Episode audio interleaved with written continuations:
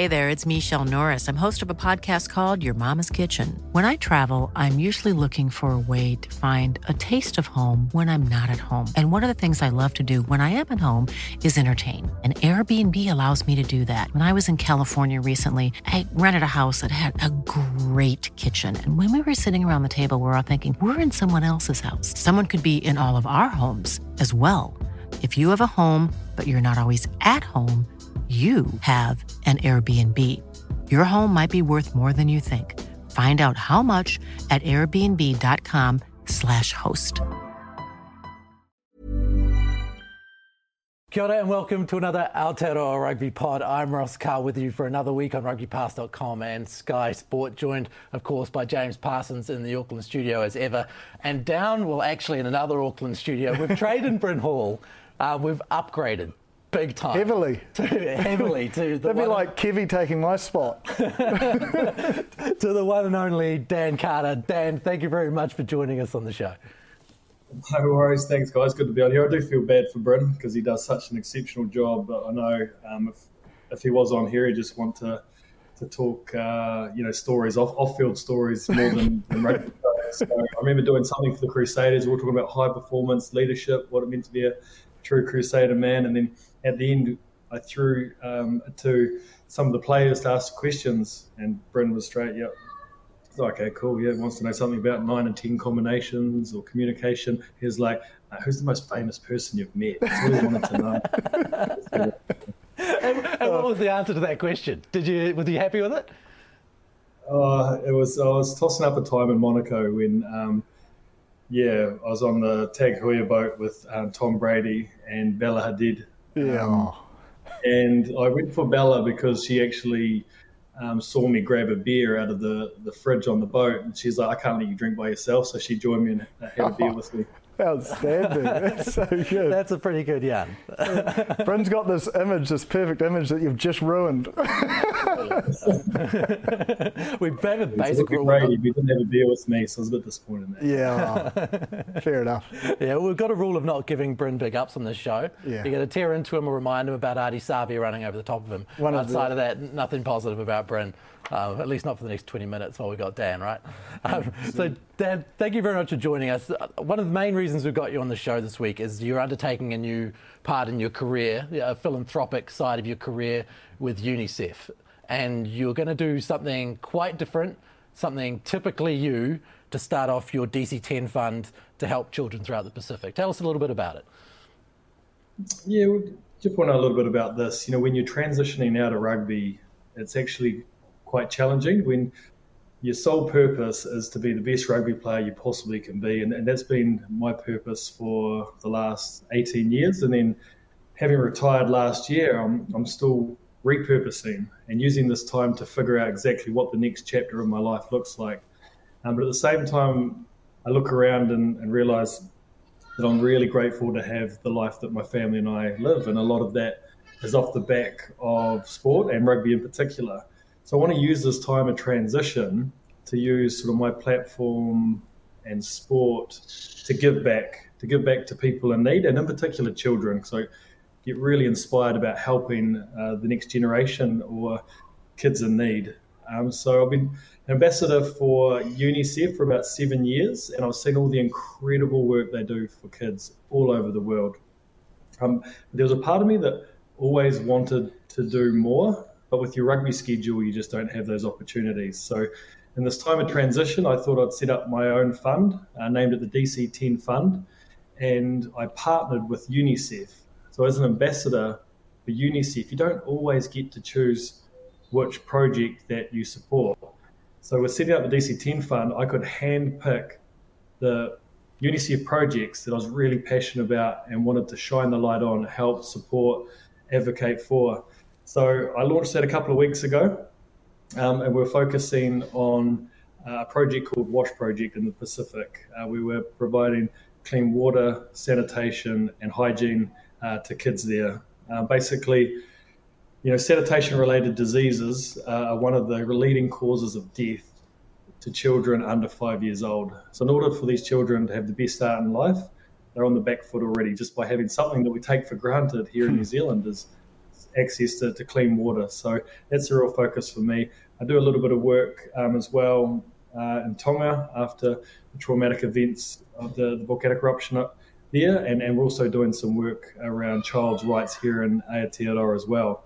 So that's um, a little bit about the DC10 Fund in partnership with UNICEF. But I thought, you know, no better way to kick things off than with a fundraising event, um, which is just around uh, the corner. So tried to marry up two uh, two things I really enjoy. One that I've just talked about, giving back to children, and the other one is kicking goals, uh, something I've always done ever since I was a little kid. Can, can we talk through, um, you know, you haven't gone small in terms of the challenge. Uh, how, how, did you come about um, coming up with that? Oh, to be honest, it's, it's, something I've just had in my mind for a couple of years now. Um, when you finish playing rugby, you know, you train, you keep busy, you keep fit, but it's actually really tough to tr- train when you don't have an end goal. And with rugby, you've always got a goal. So you have real focus in, in your training and you're testing yourself physically and mentally week in, week out. And I missed that uh, mm. when I, I, retired. So I was like, okay, well, it's time to, to test myself physically and mentally and um, to do it in something that I love and something that's much bigger than me. It's, it's helping you know make an impact uh, to children in need. So um, I thought, right, oh, if we're going to do it, do it properly. So see how many goals I can kick in, in 24 hours uh, at Eden Park, um, or to, to, to raise money and, and help provide clean water for the children in need in the Pacific. You said physically there. Um, is the strategy all off the left, or are we going to utilise the right? Oh, I've been training for about seven months, and my first session, and I hadn't kicked for a couple of months before then. And as I was driving to the training field, I thought, right, okay, what's the Guinness Book of Records? Let's have a look. Let's have a at that. And there's there's actually no record. Um, there's only a, a, record for 12 hours kicked by a team of 15 people, and it was around 1,800 kicks in 12 hours. So I broke that down. It's around 150 kicks an hour. Was like, I'll give it a crack, see how long it takes me to kick 150 kicks. This is after not kicking for two months. I did my 150 in about 45 minutes. Um, quad strain, blisters all over the heels, and I was like, "What are you up to?" Um, right, let's let's just uh, reassess um, where we're at here. So the next three weeks, I ended up kicking off my wrong foot, and actually felt really comfortable after that three weeks kicking with my my wrong foot. So I was like, "Okay, well, I need to use both feet." and I'm not going to go for a Guinness Book of Records. I'm actually going to try and have a, a bit more of a reasonable target. So um, I decided 1,598 successful kicks, which is how many test points I scored in my All Black career. So I broke that down. Um, it was about 66 kicks an hour, so just over a kick a minute um, for 24 hours. I was like, right, that's my target. It's nice to have something to, to work towards. So I've been working towards that throughout my training the last seven months. How does that work over the space of, let's say, you break it down into hour slots where you kick for 40, rest for 20? You know, how does it work through that 24 hours of kicking? Yeah, you absolutely nailed it. Um, yeah, uh, 40 minutes on, 20 off. yeah, it's, uh, yeah, so it's taken a bit of strategy, and I, I initially got some good training programs from uh, Ash Draper, the blues oh, physio. Oh, one of the greats.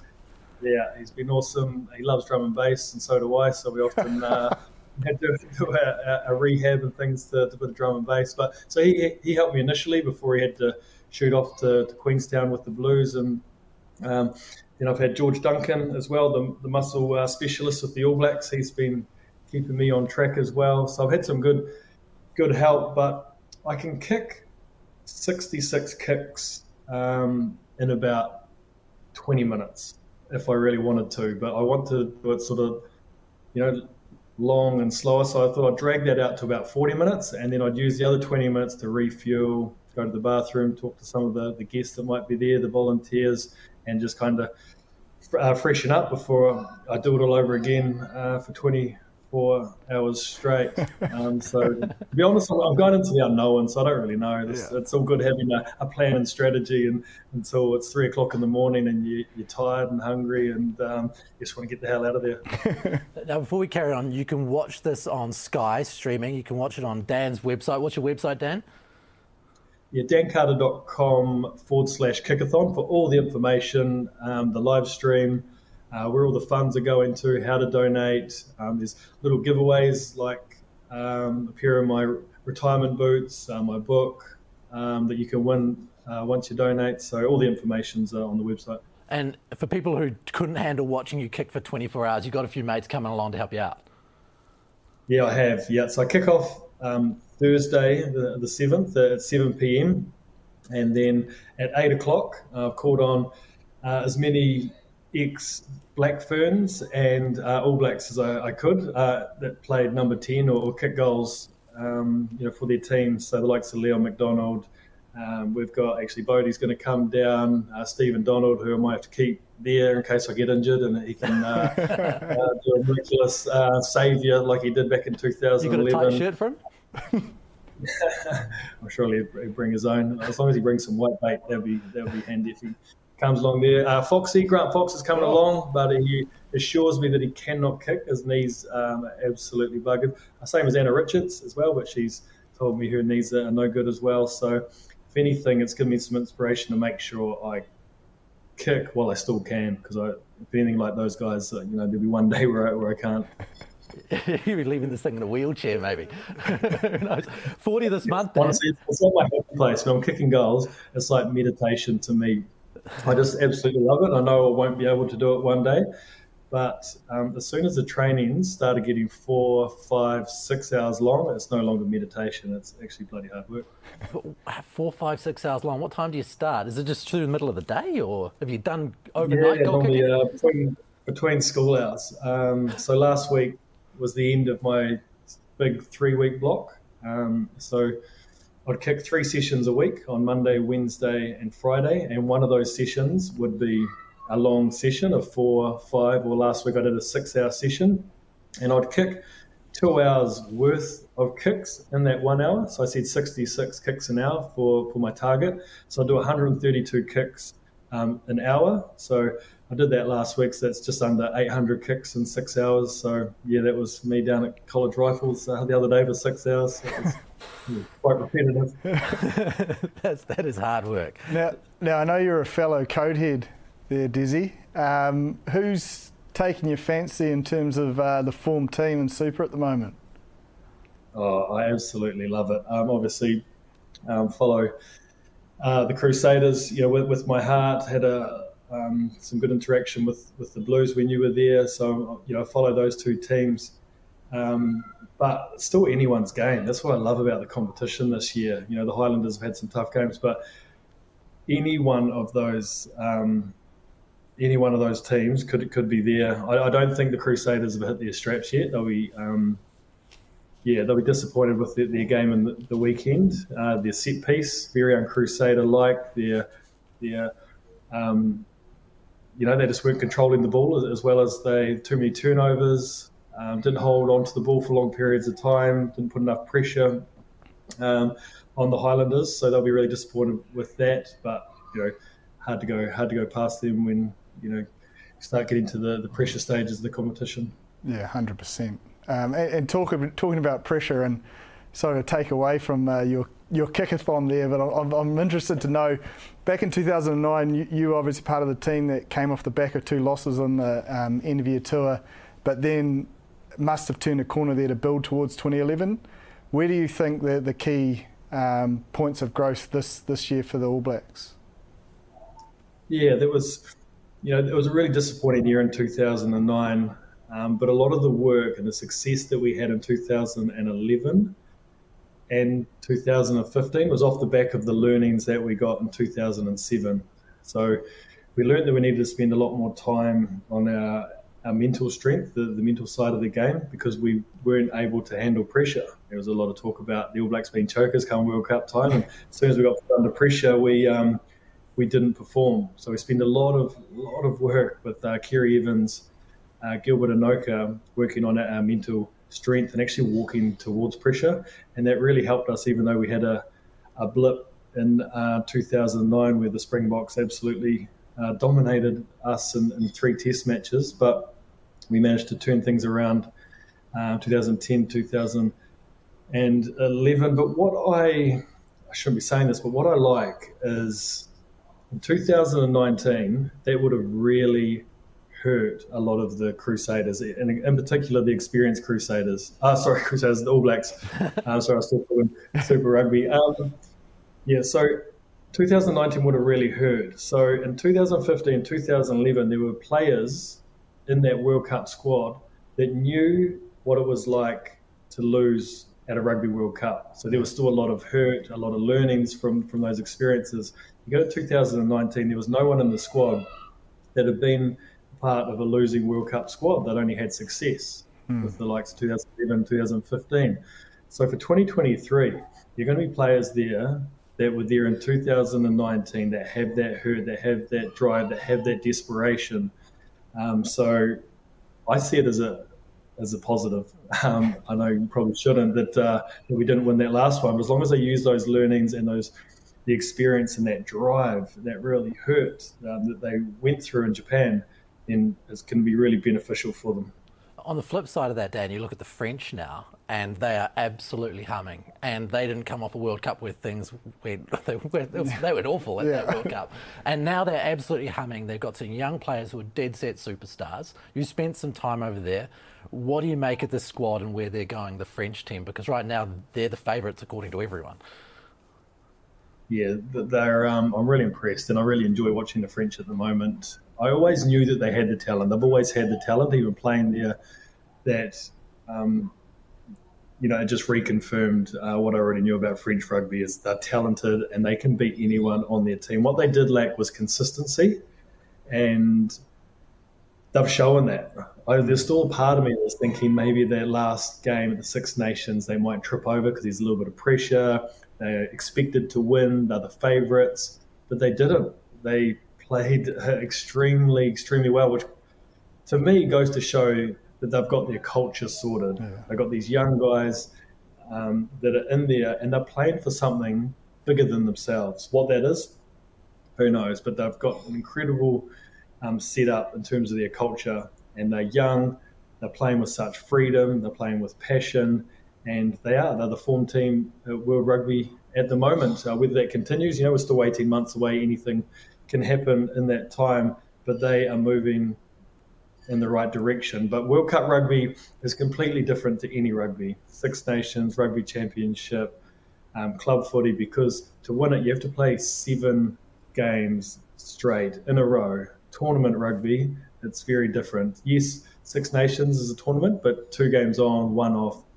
It's different. So things are going to happen in a World Cup that don't normally happen with yeah. um, referee calls, injuries, pressure. Um, so it's how the team at the tournament best works together and solves those problems and, and grows as the tournament goes and is able to to perform in those pressure situations. It's going to win it, um, you know. And you know that yes, they're the form side, but I don't think that they've um, had those really big moments. I think they've got the team to, to do that.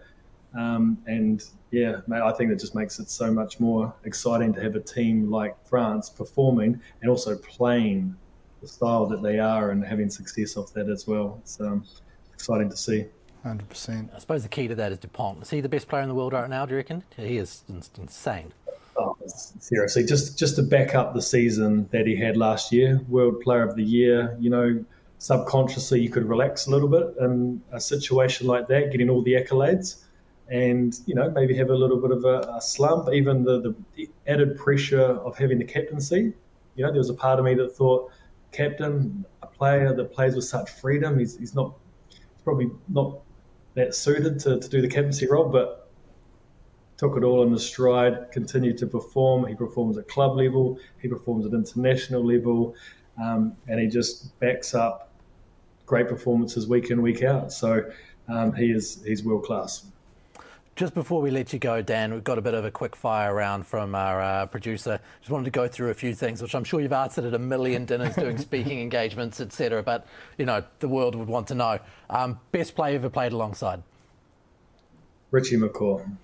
That, that was a pretty easy guess, yeah. oh, mate, yeah.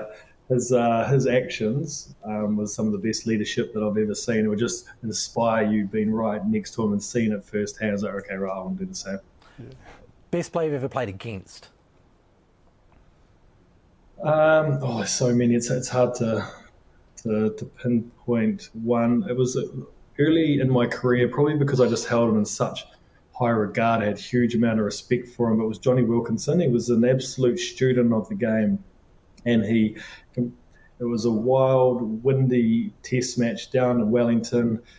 I was on the bench and I hadn't played a test match um, for the All Black, and he just took that game and as a ten that wants to control a game, I've never seen anything like it. And I got the the best seats in the house on the bench. There's part of me was going, man, um, do I really want to get on here because he's just completely dominating this this game? Uh, thankfully, I didn't and played my Test debut the following week, which was um, a much better game to, to remember. But just I remember sitting there going, "This is."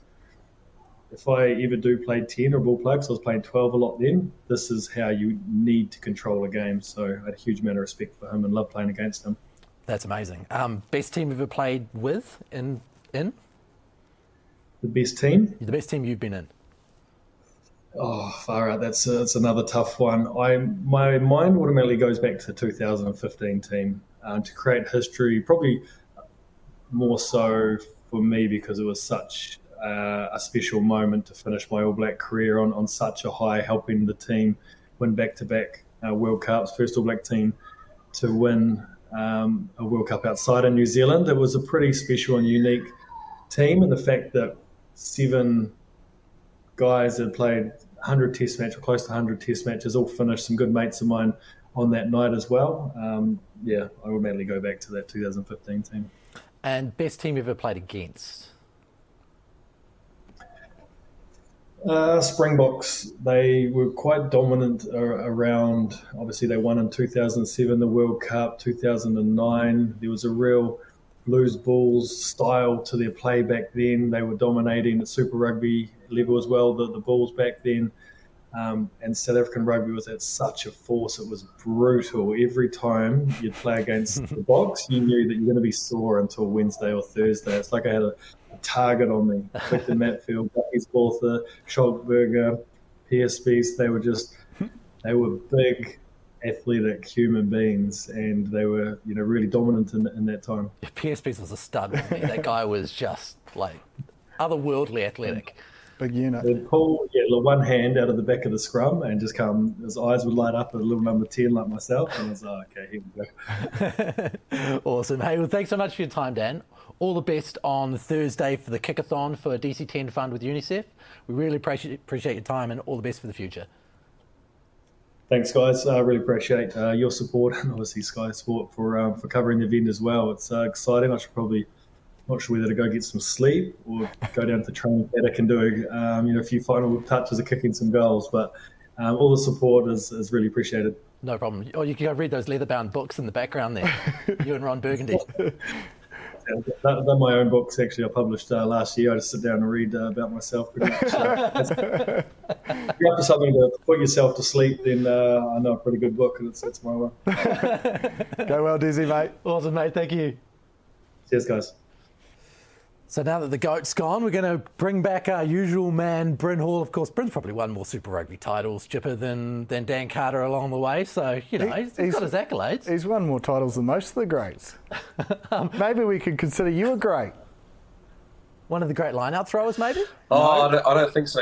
I don't think so, guys. I think the fact of um, how many kind of um, awards and everything he's got, mate, I'm, um, I'm just a humble guy that was unfortunate to miss the interview would have been a great interview. so you boys would have asked some good questions. But you can watch it Tuesday night. yeah, Tuesday night. Or on YouTube anytime you like. Um, just go to the Rugby Podcast YouTube page. Um, but let's and actually, Spotify. Don't, don't, don't forget Spotify. No, don't forget no. Spotify, Ross. Listen on Spotify. Absolutely. listeners. Yeah, yeah. So if, if, you've missed it, you can catch it everywhere. Chances are Bryn watching it at the same time as you. Concurrent stream. um, have you got a, a, bone to pick with Brenner about his line-out technique? Oh, you know, well, maybe not Brenner, maybe the line out caller. The double slip to the front could have been a good option, not to the middle of the line out to throw over a, a over a Highlander. Um, but I made a little bit of a joke on um, Insta, and I tell you what, it fell flat. I said I taught you well, and then about a million people messaged me going, "Do you realise he lost the line out?" I was like, "Yeah, that was a joke, but." Mate, you got some work ons. You got some work ons. You may have you may have five titles under your belt, but uh, line out throwing is not in your future. Sadly, it's not, Jip. You'd think all the time that we spent together, um, we would have been able to throw a dart, you know. But um, that was really, really funny that scenario. Actually, like um, we, I obviously Codie Taylor had been sent off, but I just had no idea that I was going to be able to um, to do the line. Now we'd actually talked about like what if moments if our hookers went on, us nines were going to be the people that were going to throw it in, but. Uh, we talked about it a little bit around what it looked like, but I tell you what, Jim, I give you forwards. I will never ever talk badly about a line out throw because Scott Barrett just confused the hell out of me, to be honest, that whole time. So it was a double slip with a look at the front and then get it up and then make sure you look at your eyes. And I was just, Dallas McLeod was actually uh, our ball boy, and I've just gone to him and I've just looked, hell, here we go, boy. so, I, I mean, and, and um, carry on. And sorry, I'll, I'll finish up. And thank God, um, Zach Gallagher on his debut made a nice hardball get to be able to get the ball back. Because yeah, if they went 80 metres, um, I could imagine that. You know, I'd probably be saying that guy, that idiot that threw the ball, lost us the game. it's always the hooker that gets blamed, mate. Get used to that. yeah. But before we carry on, what the hell is a slip and a double slip? I mean, Bryn, Bryn learnt on, on the weekend, but uh, what about the rest of us? Uh, I think the easiest way to explain it is when you see bodies leaving the line out to create space for others to move into or move back to, that's a slip. That's a slip. And you can be a slip forward or a slip back. Right, right. And so, as far as you're concerned, Brenner, how did this play out? You saw that Codie was off. Yeah, this is for people who, who didn't catch it on the weekend Crusaders Highlanders, which you guys went on to win that game. But towards the end of the game, you're without a hooker. And what happens from there? How does it play out? Well, ideally, it would have been cometh the hour, cometh the man, but obviously I wasn't the man to do it. Um, but um, nah, so yeah, Codie got sent off, and then nah, um, I was actually running. To... Sorry, not Codie. Apologies. Co- Codie couldn't come back on because he'd been substituted. Yeah. Yeah, so that's going to flow into my story. Um, Charlotte had been sent off, and then I'm running towards the to the line out, not knowing anything. Then Codie's on the sideline, just screaming at me with a few nice, uh, nice words. Might I say um, that I was going to be that I was going to be throwing in the ball, sort it out, and make sure you know what you're doing. And I was like, rightio. and so had about had about 10, 15 seconds to try and get myself together, and then um, yeah, Scooter went through that option, and um, unfortunately, I just I just couldn't throw. It. I think I threw it to his to his hips. If it, if it actually ended up being a good throw, it would have just been thrown straight to his hips. So don't um, worry, mate. Forwards, thankfully, thankfully, forwards and hookers thankfully demand, was there for demand about 300 reps a week. So the fact that you had to do it in 15 seconds with no practice, you did all right. I would imagine that that would have been a Sorry, real shocker if you Sorry. had a court session. Like that would have been an absolute oh. night ender at a court session.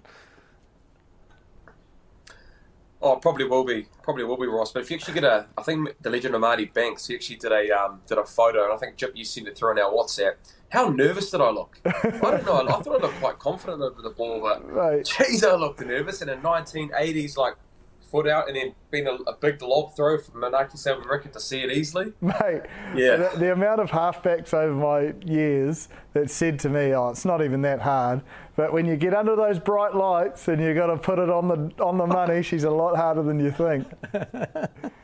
Were you happy with the technique, the foot placement? The uh, no, it was, it was dreadful. That's yeah. why I went straight onto the, the post of Legend of Marty Banks and, and thought I'd be facetious, but as I said, it fell flat with a few customers. Despite that, Brett, let's talk a little bit about that game. Let's stop giving you crap for how long was that? About ten minutes. He's had a tough start to the show. Desi was into him. Now we're into him. It is pretty tough. Oh. but you guys, uh, you got the win against the Highlanders team that is now what six and zero, oh, um, or 0 and 6. Are they as bad as it seems, or are they a side that's almost there? Oh, look, I think they're there or thereabouts, and look, um, they're probably walking away from that from that game thinking that it's the one that got away. Um, you know, if we look at the second half stats, man, it was just to be honest, um, all we did in that second half was really tackle, um, because you know due to the fact of our of our of our errors, whether it be with our line out or just not getting the right knock ons, jackals, penalties, we had um, eleven opportunities in that second half that we we made mistakes, and then the Highlanders were able to pounce on that and been able to put us under a lot of pressure. And, and thankfully, um, you know, our probably our scramble defense came in the came in a really good time. You know, there were a lot of breaks through Folau Fakatava when he came on, who I thought was was outstanding in his um, with his when he came on, being able to really rip us around their hard defense. But um, to be honest, the, the, the, probably the crucial moments were Sevu Reece's steals in those second halves. I think um, crucial times in those in those halves. He was able to get um, steals, and you know Will Jordan the week before now back three got three steals, and then Sevu Reece on the weekend had three turnovers as well. So um, we're getting a lot of gains out of our turnover game, especially defensively. Um, it's been a big it's been a big work on through us with Tams this year. Uh, last year we didn't get a lot of turnovers in, whether that be with the Jackals or hunting or going through and flooding through. Uh, but this year we seem to be able to get a lot of pay out of our turnovers. And to be honest, um, in crucial moments uh, defensively, those kind of moments are winning us games, especially on the weekend. Folau, I think we've been waiting for him to bust open a game like that for a little while, haven't we? Yeah, well, he's done it for a number of years, I suppose, with, with the Magpies, and we saw it in patches last season. Um, but let's not underestimate the injuries come back from. It, it is seriously challenging, and not to bring in NRL, but um, you know the, the, great Joey Johns uh, made um, comment the other day around ACLs, and when he had his, he just never felt comfortable to step again, or you second guessed everything when you do a knee. I've never done a knee, um, so I wouldn't know what it's like, but I just thought. Um, you know, to see him play the way he did, as in Folau the other night, um, was pretty special. even though at times the old the old pest that is Ethan Blackadder was smothering him. Um, he got a few wins as well. Yeah, Ethan was on fire again on the weekend, wasn't he? Oh, he was my player of the round. I, I just thought, um, you know, I yeah. think it was 24 tackles. Um, you know, there was a lot of. Um, it was a tough form 15 to pick, but man, if it wasn't him just hitting back and forth into a ruck to try and disrupt a box quick box kick from the Highlanders. He's sprinting back to you know run an escort line. He's making you know a n- number of tackles back to back. Um, he just he's just one of those players that you can't take. Almost like the because of his hair or something. You just always seen him involved in play.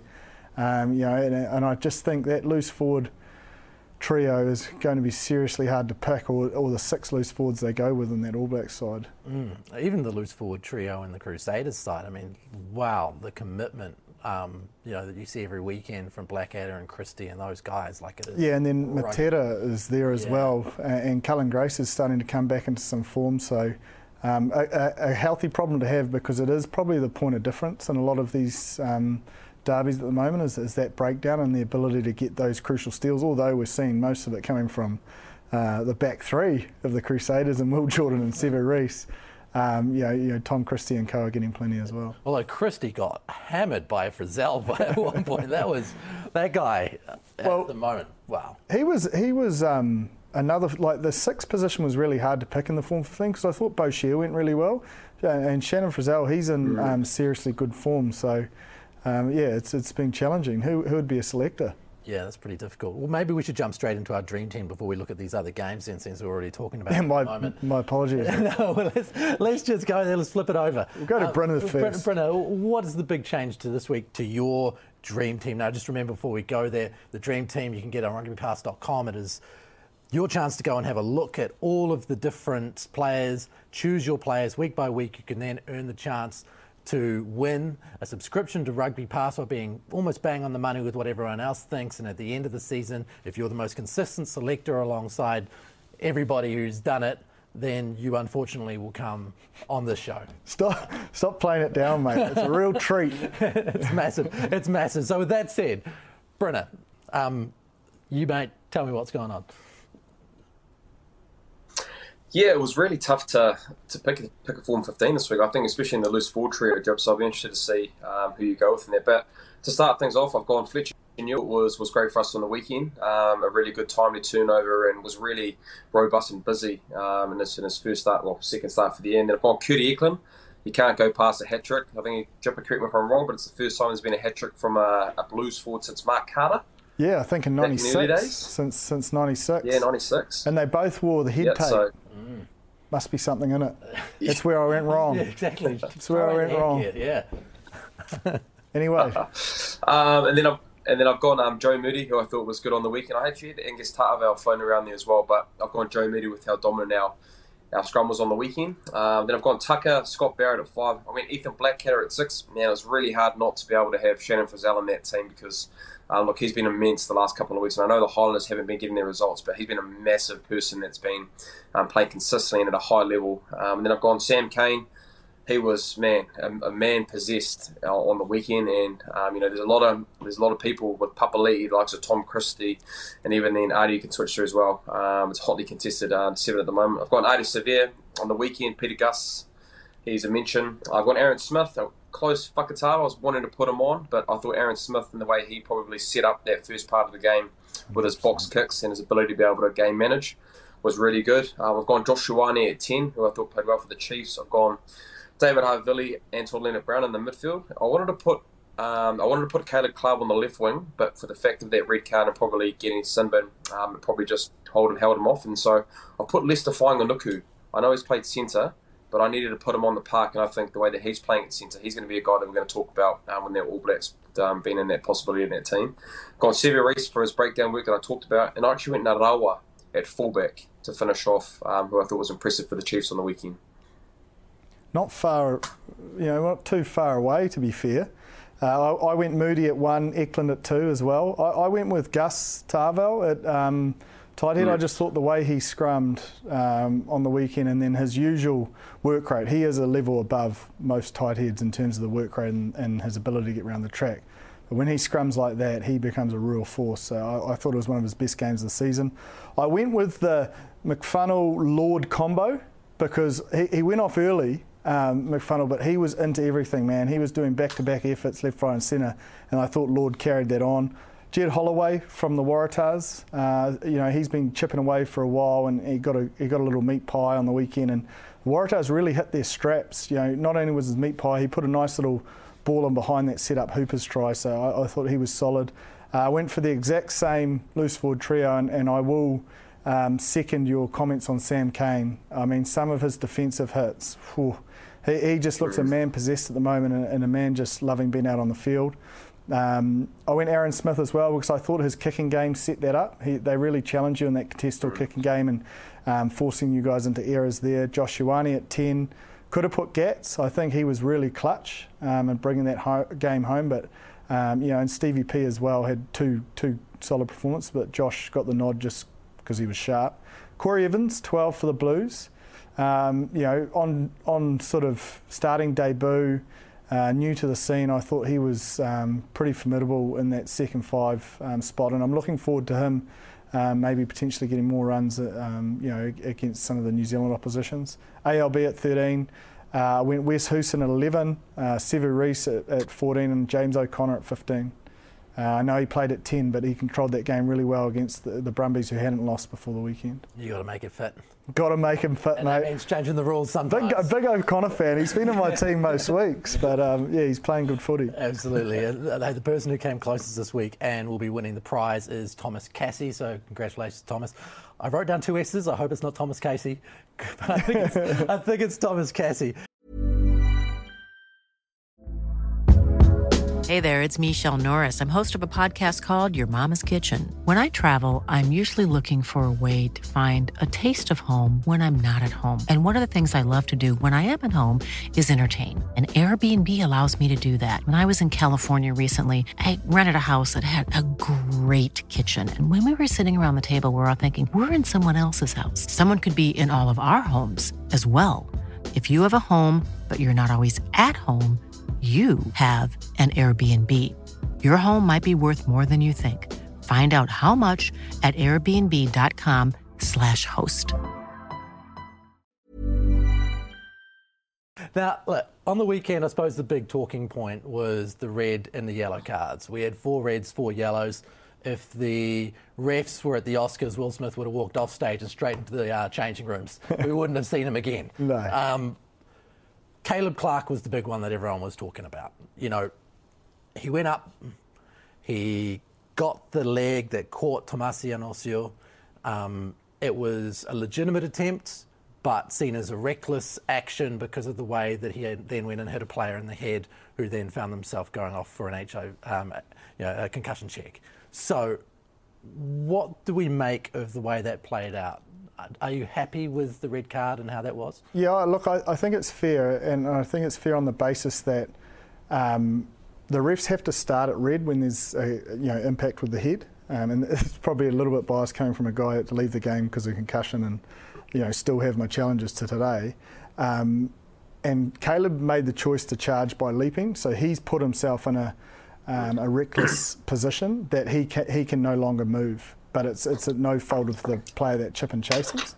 And I think the difference is a lot of people have said, oh, what about the collision in the air? Well, that's a total different part of the game where both players are making the decision and, and there's responsibilities. Here is just a charge down, and Caleb was the one that jumped in the air. And, um, you know, it was it was reckless and there were no mitica- mitigating circumstances. So in terms of the refs, you know, framework that they have to work through, they, they had no choice. And and if and if these aren't reds, um, at, at, what point do we change behaviours to get? You know, we constantly talk about concussion. We t- constantly talk about um, you know player safety and that. If if we don't see these red cards or yellow cards.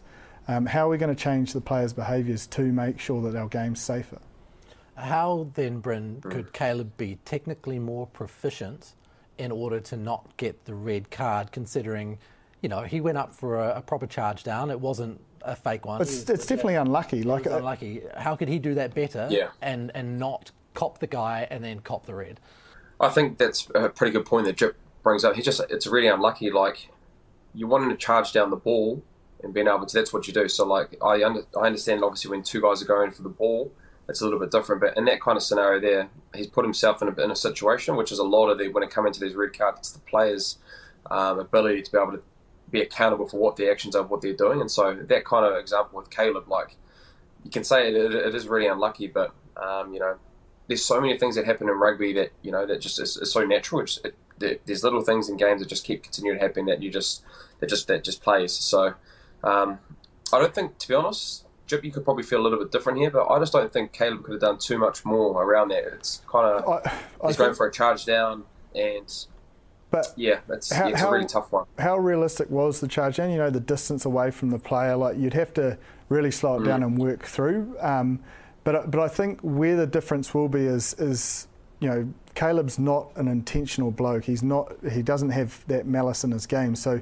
then it's when it gets to the judicial um, I suppose, hearing, then you won't see like you know five weeks or something. The red card may be seen as sufficient, and he plays the next week. But it's a, it's like a warning. Like you know, you've got to make better decisions so that you're not taking other players out.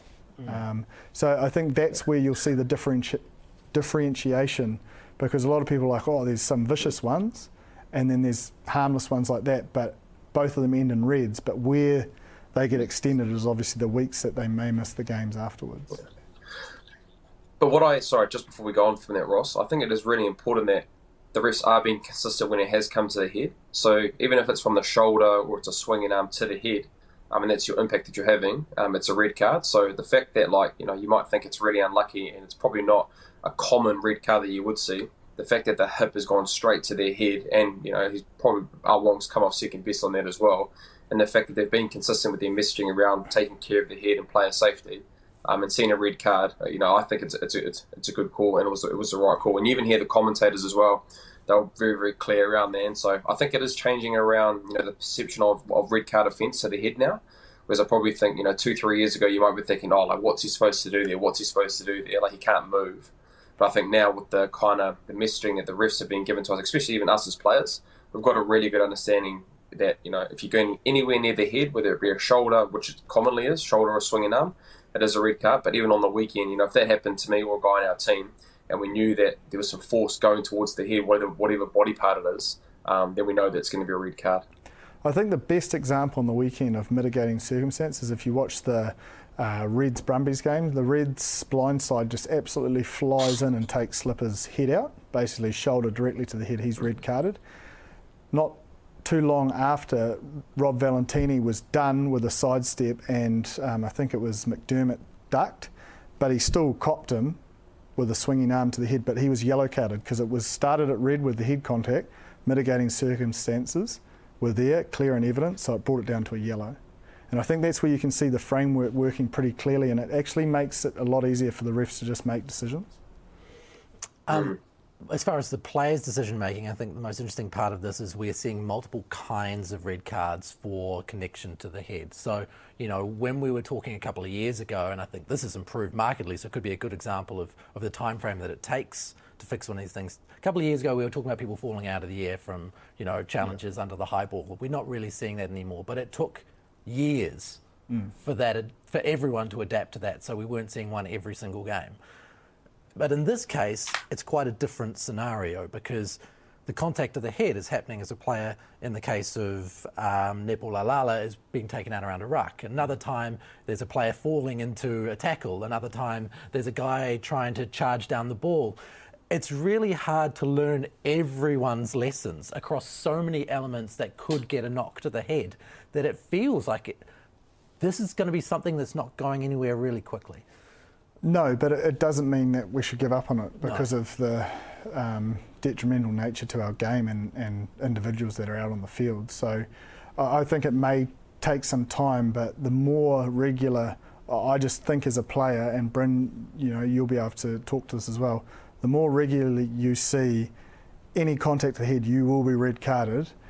You'll start making better decisions, and I think the clean out is the biggest one you know, you mentioned Nepo. Um, I mentioned the blind side from the Reds. Sorry, I don't know his name, but uh, that that was a clear um, decision to just go in and go hard, and that's probably been accepted in the past. But now that players are seeing Reds, I think you will see an adjustment in those. Um, you know, I suppose those later cleans. Mm. And and some of them just on that, Joe. Sorry, just on that. As players now, like um, we talk about it in, in, our squad with our coaches or whether it be um, leaders in our team talking around like if you put yourself in a position like let's take let's take what let's take aside um, Caleb Clarke's example, which you know might happen in the future, but you know Nepo Laulala and Charlotte Klein and swinging arms that are coming towards the head. You know now as a player that if you're going to put yourself in that position with bad technique, then you're going to be able to you're going to force probably a red card. So, you know, trying to get the technique right and understanding your tackle technique and doing that to the best of your ability. But subconsciously as well, we even think about it as well. It's like if we get ourselves in a position that's like, oh man, I'm going to do a swinging arm or go in velocity, you better make sure that your technique's right. So, us as players, we feel that, um, especially in the, well, in the Crusaders, we find that we've um, that it's been delivered, the, the messages have been delivered by the coaches, but then it's on us as players then be able to try and rectify that through technique or understanding and really, yeah, I guess understanding what kind of tackle type or tackle selection we're going to have that week or whatever team we're playing. Now, we watched that game with the Blues against MP, you know, a few days after what was a much closer game. It was a bit of a blowout. It's a really tough time for Moana Pacifica right now. Like they're about to go into another couple of quick turnaround games. Three games in eight days at this level is hard yakka. Yeah, it is. But what I love about um, Moana Pacifica is um, that you speak to them, and I, I did the Tuesday game, um, and they're just they're zoned in. Um, that you can see they've created so much meaning in their environment that they're doing something for something greater than themselves, and and they they are energized by that, and they are hungry to um, you know you know bring joy to their supporters, and that's a big focus is, is their fans and, and their community. Um, and, and I, I think you can see that in the way they play. Like I know it was a bit of a blowout the next one, but they still do it with excitement and energy to the last minute, and, and that's what um, you know is is going to hold them in good stead because I see them as the uncoachable things. So the ticker and um, you know the the willingness to go to the 80th minute every time, no matter the scoreboard they're uncoachable. They'll get better as they go along. Um, and I think now that they've had that victory against the Hurricanes, that they know they can do it. There is no what ifs anymore. They know they can do it if they can string uh, performance together. And, and, and I still don't think they have around that discipline and um, you know turnover rates and, and you know set piece issues. So when they do, you know, sort of get all that together with their passion and their meaning they have in their environment, um, I, I think look out because they've also faced two battles of COVID mm. as well, you know, earlier and mm. then, you know, later as well. So their, their, squad depth is being tested, but their, their players are standing up, I believe. Yeah, but it's hard, Bryn, in that situation where you're playing that many games in that many days, or what, they're going to have another four day turnaround in a couple of days' time. Um, after the game this weekend. It's it's difficult, no matter how good your culture is, no matter how much you're playing for. This is a slog and in two and a half weeks to play five games, you're not going to be, you know, on the up at the end of that, are you? It's going to be hard. No, look, look, it's not ideal. It's not ideal, uh, Ross. But I think you know, if you would have said at the, the start of the year, you know, these guys want to have the opportunity to be able to play rugby, and sometimes we've even alluded to it last week that the preparation side is not great, and sometimes it is tough to back it up. But you get an opportunity to be able to go out and be able to just um, rectify things that you want to do. So I can imagine these short week turnarounds that they've had. It's pretty much would be just based around what they need to be able to fix and what they need to do, with a little bit of preview around their opponents. And look, honestly, that game was in the balance. You know, it was 17-13 heading into almost into half time, and then you know the Blues ended up scoring just for half time, and then um, a bit of um, their line out drive, being able to kind of you know, I guess winning the game with Kurti scoring um, three tries off, off line out ball. But the thing that I just I've been enjoying about Moana Pacifica is the fact that they um, they're playing for the for their for their people and they're playing for a bigger purpose, like you said, Chip. And you can see it with the way they're playing. You know, whether they're under the when they're under pressure and you can see the momentum's changing. You can see them geeing each other up and being able to pat on the backs and being able to bring that kind of expression and enthusiasm that they have with that group. Because look, a lot of it is a lot of young players that haven't been proven at this level. But you know, we said that the Chiefs a couple of years ago when they weren't, you know, they were zero and eight, and they were trying to uh, bring in new guys that had hadn't experienced Super Rugby, and now you look back in their in their time now to the present day. You know, those two years of being able to work hard and being able to give those guys opportunities to be able to what it is at this level, it's only going to be beneficial in the long term. So I know as players, they'll you know, and probably the expectation being in the Super Rugby Aotearoa as well, um, conference for this first part of the year, it's a really hard learning curve. But like said, they've got that win and they have that belief that they can do it. But they just need to be able to rectify a few things, whether it be you know their discipline or set piece in certain times, and then winning moments and winning them a lot of moments like they did um, in their Hurricanes game in the last minute, winning their game with Danny Toala the Chiefs they, they got away with it, uh, but the Hurricanes came back strong in the end. They, it was out of reach. But what did you make of that game? Yeah, look, look, I think it's the story of the Canes. They just don't go away. Um, but I know, knowing their leadership group and their players, they'll be um, frustrated by that because they've seen what they can deliver in patches. Um, but the Chiefs, uh, I think Brad Weber nailed it. Uh, and I don't know if you saw the aftermatch speech, but he goes, that was a young Chiefs side that finished that um, game. And, and I, I, sort of thought, oh, what does he mean by that? But then I went back and looked and I was like, yeah, it was, it was pretty light on, on, experience. Maybe Sam Cane out there, Bryn Getz. Um, but outside of that, you know, it was, it was pretty raw. So I think they'll, to get an away win is a, is, a, is a great start. But there were a couple of things in the game that I liked. Um, and it sort of happened in your game as well, Brendan. And we're seeing a shift in the defence of nines. And I don't know if it's the same in the Crusaders, but we saw it in the Six Nations with Dupont. Um, I think we saw it um, with Nick White with the Wallabies. Uh, no, um, Faf de Klerk, uh, when um, Kerevi scored down that right hand side in the Rugby Championship. Leicester Fainga'anuku went through um, Aaron Smith, who was a little bit wider out, and, and it almost was like he picked on him, and uh, you know he's a big body, so and then you're starting to see this, um, you know, the shooter. Finlay Christie does it, and TJ Perenara on the weekend, you know, flying out. And you sort of saw it in patches on the NEF tour by the All Blacks, spe- specifically by those two guys. Um, is there a shift defensively? I, I, just wanted to get your take on it, Bryn, as a nine. Is there a shift in defensive systems from that nine covering that kick space or slipping in closer to the ruck? Um, yeah, it is. I think it's uh, it's week to week really, and I think um, it's been a couple of years. Probably TJ TJ and the Hurricanes have done have done it a lot. I think you know with the line speed pressure that they bring, Jip, um, TJ, and even obviously Finlay Christie does it as well. And then I think as well, it's been able to marry up and get that balance right. You know, you look at probably Brad Webb and the way he defends. I said he's slipping in the line quite a lot, kind of close to the ruck to be able to give that insurance on the outside to then be able to bring pressure out. But then, you know, you look at some other teams, you know, for ourselves, you know, some weeks we might actually hold our line a little bit more to be able to help out on that short side for our for our big boys. So um, I think it is, it's ever evolving, I think, Jip, and uh, some teams are having different, um, I guess, in, yeah, I guess shapes or setups for their defensive structures of how best to be able to use the nine. Um, so I think moving forward, it might be a good opportunity to see. Um, you know, there might be actually teams that have been able to nullify that and seen that. You know, if if you've got a nine that's flying like TJ did off the off the weekend, and that's a trend that you're seeing.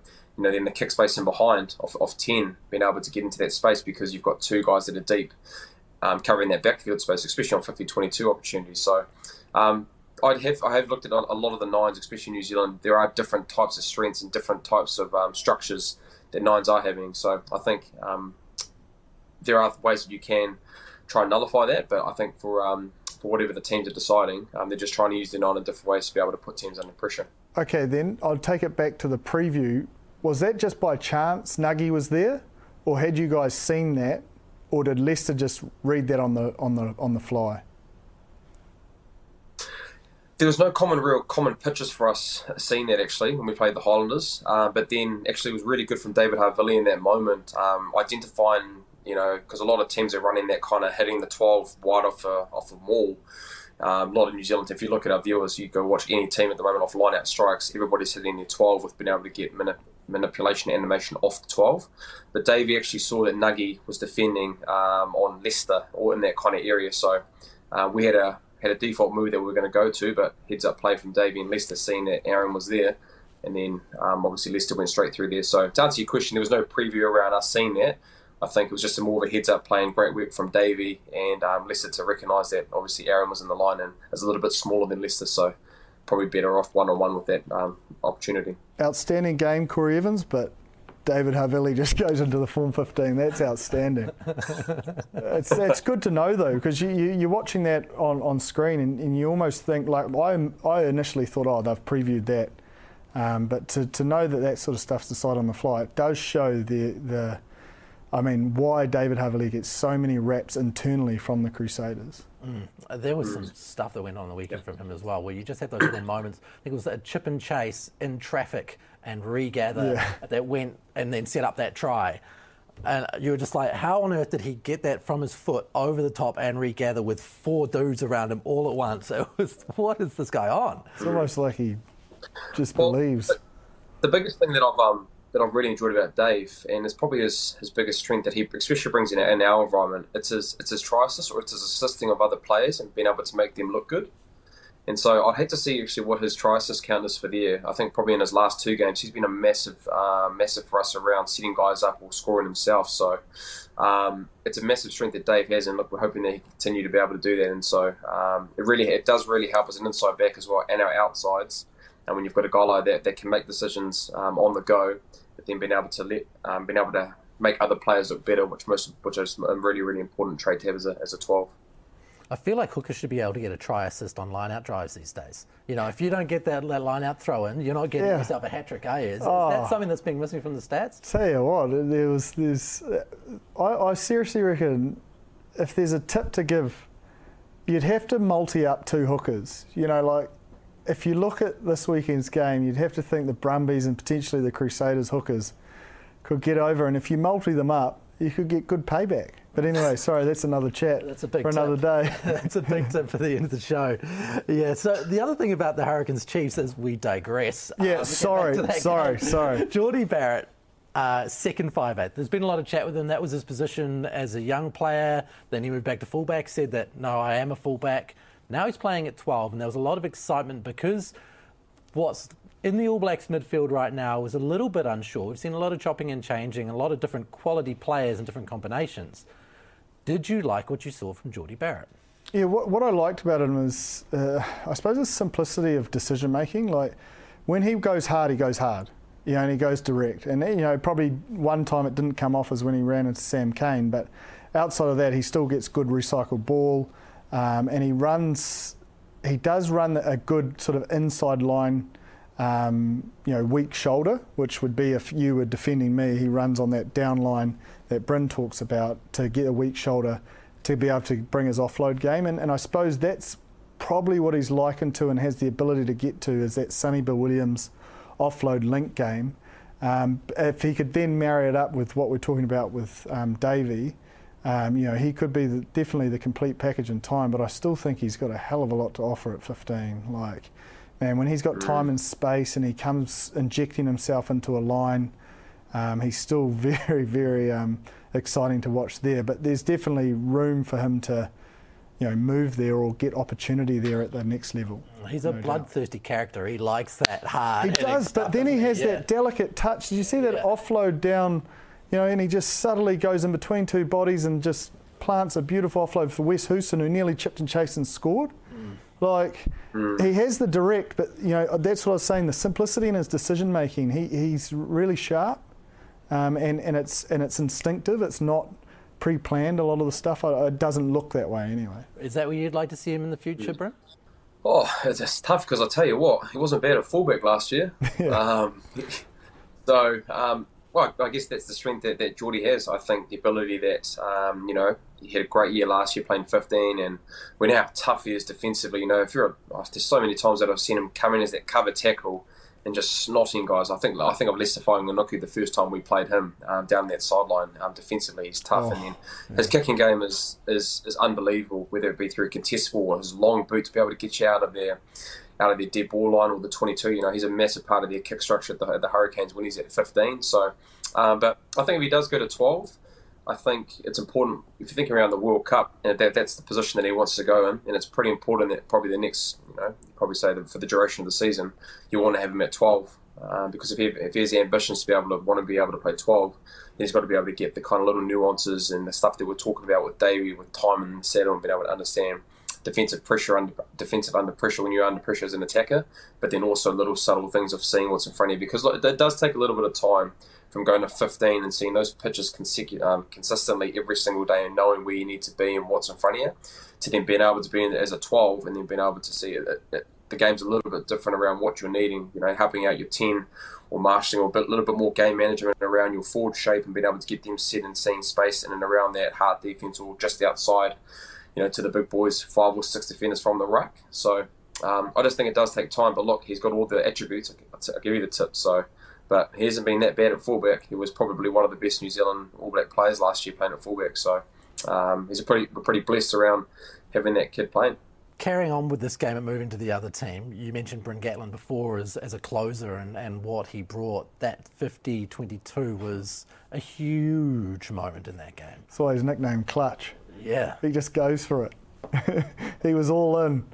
The chips were all in, but um, man, it was that was telling, and, and it put them in you know such a strong position to finish that game out. And it was off the back of a turnover, I think you know just before the penalty to get them there, and then to get that was just it sealed it really, didn't it? And and that was. Um, yeah, I even missed off the game. I just said, man, that was that was ballsy. Like, it could have been out on the full. Very, I know they had the advantage and it would have gone back, but um, still, still a lot of courage to pull that off. Yeah, it was a hell of a play, um, especially when you look at the change of styles. Because Josh Ioane was really strong. Apart from, well, I think there was one early error. Apart from that, he was really good, Bryn. Yeah, yeah, he was, and look, he's a he's an All Black for a reason. And I think the shape that the Chiefs that the Chiefs have is set up perfectly for Joshy. You know, if they get that really lightning quick ball that um, you know the Chiefs have been doing pretty well this year. I mean, you're having the forward runners off Josh. You know, pretty. I think early on in that game for that first try, you know, his ability to be able to take it to the line and then offload. Um, you know, that's the DNA which I see in Josh when he's playing at his best when he played for the All Blacks. Um, it's that ability to really test yourself at the line, and you know we've seen that in spades with Brynner this year. So you know, you talk, you talk around depth and having that kind of one-two combo. Um, you know, both of them marry up really, really nicely. But I think one thing that I did enjoy from the Chiefs um, that they did really, really well on the weekend, Jip, and maybe you saw this as well, but their phase play shape on the edge when they scored two crucial tries due to the due when they when they were running their attack. And we know how hard it is if you look in the Hurricanes and how they defend when they get high with their wingers trying to cut off with that line speed. Um, their ability to be able to have those downline runners to be able to manipulate and get to the space, then be able to score tries, I think was a massive telling in that game because um, as an attacker, we know how hard it is when you've got line speed pressure under you consistently. And the Highland, the, sorry, the Hurricanes are uh, probably the most aggressive team in the comp, really putting your skill set under pressure. But you know, I thought that the the backs and the loose forwards that there, especially Samoa the loose forwards and the backs today um, took some really nice options and been able to ask really good questions of that um, of that kind of edge defense of the Hurricanes, where they let in a few tries and um, you know scored you know Chase Tiatia's try. You know, within the 61st minute um, was probably a telling try to be able to um, to put it away to 30-15, even though the Hurricanes come back um, and almost won the game. You know, so um, that's the probably the positive of the Hurricanes is that not only against us, you know, they scored three tries in the last 20 minutes. They scored two tries against the Blues to finish. Then they scored another two on the weekend um, with the Chiefs. So, like you said, Jip, they're a team that just doesn't go away. But mm. you know, you'd probably like to think if they can get that kind of attitude shift in the first 40 or the first 60, and then they don't have to chase the game that they have been in a couple of these derbies this year. Yeah, and I think um, you know about that edge attack. A couple of times they had that relieving option to go out the back to I think the rover was Quinn on on um, mm. you know one of the flanks, and I can't remember who was on the other side. And against the Hurricanes, that's so crucial, isn't it? You know, if they do rush you and put pressure yep. on those bodies in front. Um, you know, and even to be honest, like Jordie absolutely hit Gats before Chase Tiatia's try, and you know he just gets it away, mm. and that you know created that opportunity. So there's a lot to like about their short side attack. Um, but I agree, like, um, the Hurricanes had opportunities, but you know, due to you know Angus having such a great day at scrum time, he, he marched a few penalties and, and, marched them out of trouble a little bit. So um, if they can nail down um, set piece, I know they've had their injuries and get a bit more consistency there um, for the Canes in that tight five. Um, you know, I, I, I, think they'll they'll start winning winning more games than than not. Mm. Should we jump over the Tasman now? I think the most jaw dropping thing in that Reds Brumbies game was Hunter Paisami once again just destroying someone. Mate, that guy. He doesn't miss. No. Talk about simplicity and decision making. it's um, it's direct and straight, and he doesn't give them time to get the ball away. And if they do, it's it's it's an error. Um, so he's he's a it's it's actually a growth. You, you probably have to credit him a little bit, Bryn. Like a, a number of times last season, you know, at Super Rugby level and international level, he would fly out, and it would put his team under pressure but it's almost like he's got that, um, you know, zoom, cruise, zoom, right? You know, like he really mm. zooms off the line, then he cruises to make his decision and then goes. And, and the opposition, you know, don't have time to decide. And I think that's been a real growth in his game. And he's always been a hitman. We, we absolutely know that. But what he's got r- right now is his foot speed, um, you know, pre, mm. um, you know, before the launch and then post as well. Nick White's ears are still ringing. Like, There's a few players the last few weeks. yeah. Um, yeah. You know, who, sorry, Joe. You know, he, um, like you talked around how you talk around the learnings and you talk around the fact that like it's been able to hit and stick because, as you know, in defensive structures, if you are going to go make a read and being able to it. put yourself in a line where it's like, yeah, it's, it's all or nothing, um, and getting there right, very similar to actually Malakai Fekitoa, yeah. I think, Joe. Early early years of him playing with when he was in New Zealand, um, having that ability to really because it takes it takes actually a bit better, good understanding around defensive structures, being able to get your timing right to then go out and actually have a look at it. Um, and Malakai, I remember when he was in New Zealand, did that really, really well, and it's great to see Hunter Paisami being able to make those those little um, improvements in his game that you know isn't putting his team under pressure, where he's actually making a positive play, that's having massive um, dividends um, for the Reds in that you know that win on the weekend.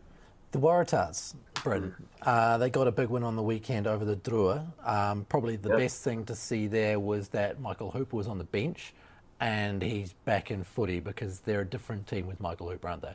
Oh, look, we, we talk of praises of, of, of Hooper every single time we play Chip, don't we? Just how impressive 100%. he is as a, as a player and what he, what he brings to that Australian group and what he's going to bring to that Waratahs group. And, you know, if you're talking around the most improved, improved team of the year, you know, you probably have to say the Waratahs are right up there. You know, they've lost the two, the two games, probably the two form um, Australian teams in the in that conference with the Brumbies and and the Reds. But other than that, you know, they've been you know they've won their games that they're supposed to. And probably last year, a lot of these games they probably would have lost. And so, um, if you're talking around improvement in anytime you can bring a guy like Michael Hooper into the environment to be able to um, uplift that group and bring the you know whether it be a training or on the field.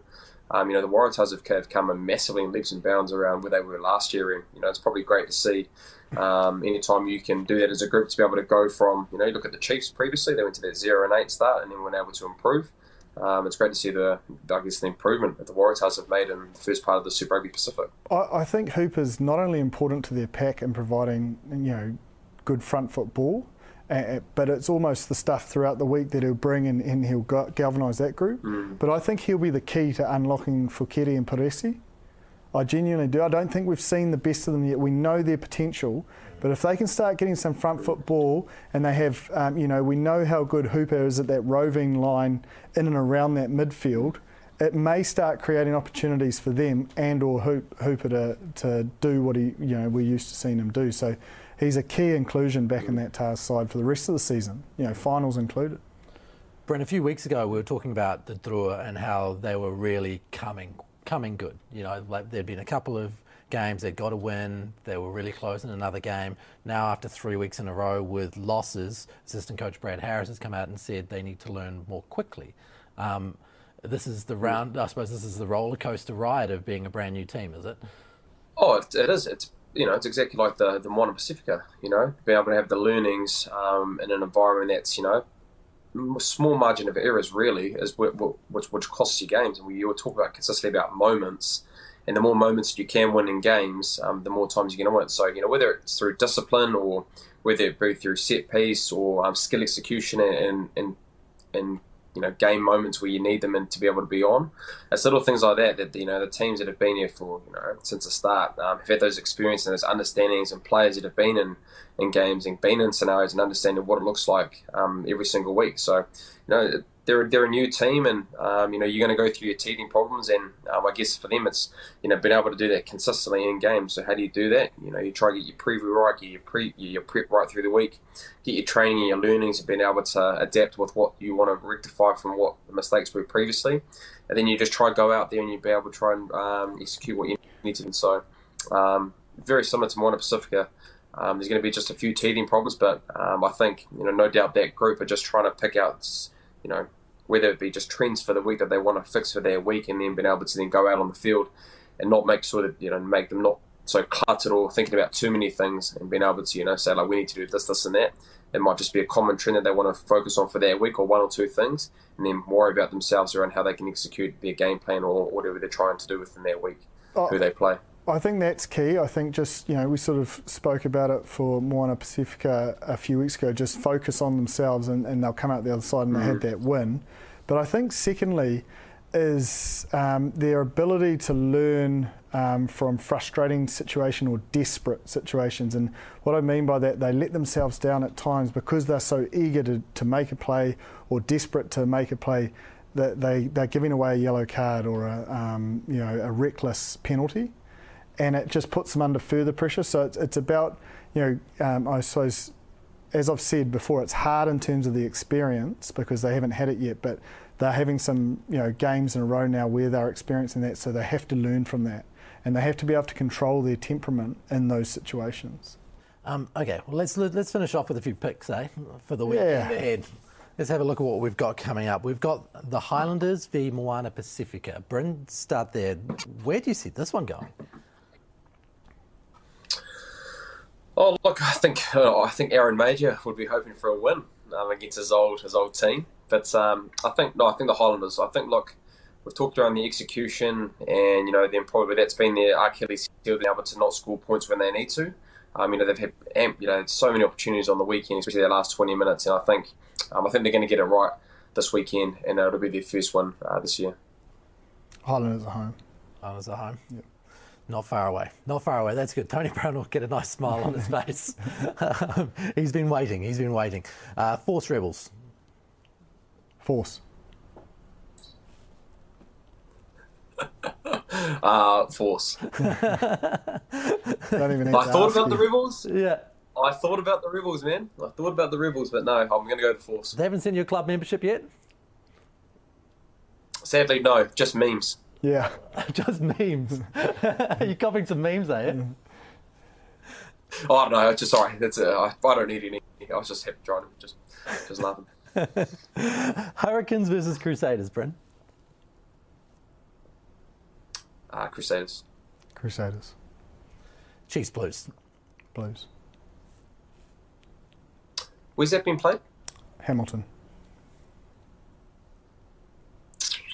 Good test for the Blues. I think it's, it's coming at a really good time, I think, for the Blues. Um, so yeah, I'll go for the Blues. They've gone five in a row. It's, yeah, it's always a tough game watching that one. Mm, it'll be a good game. Oh, can't wait. It's a good afternoon. Yeah.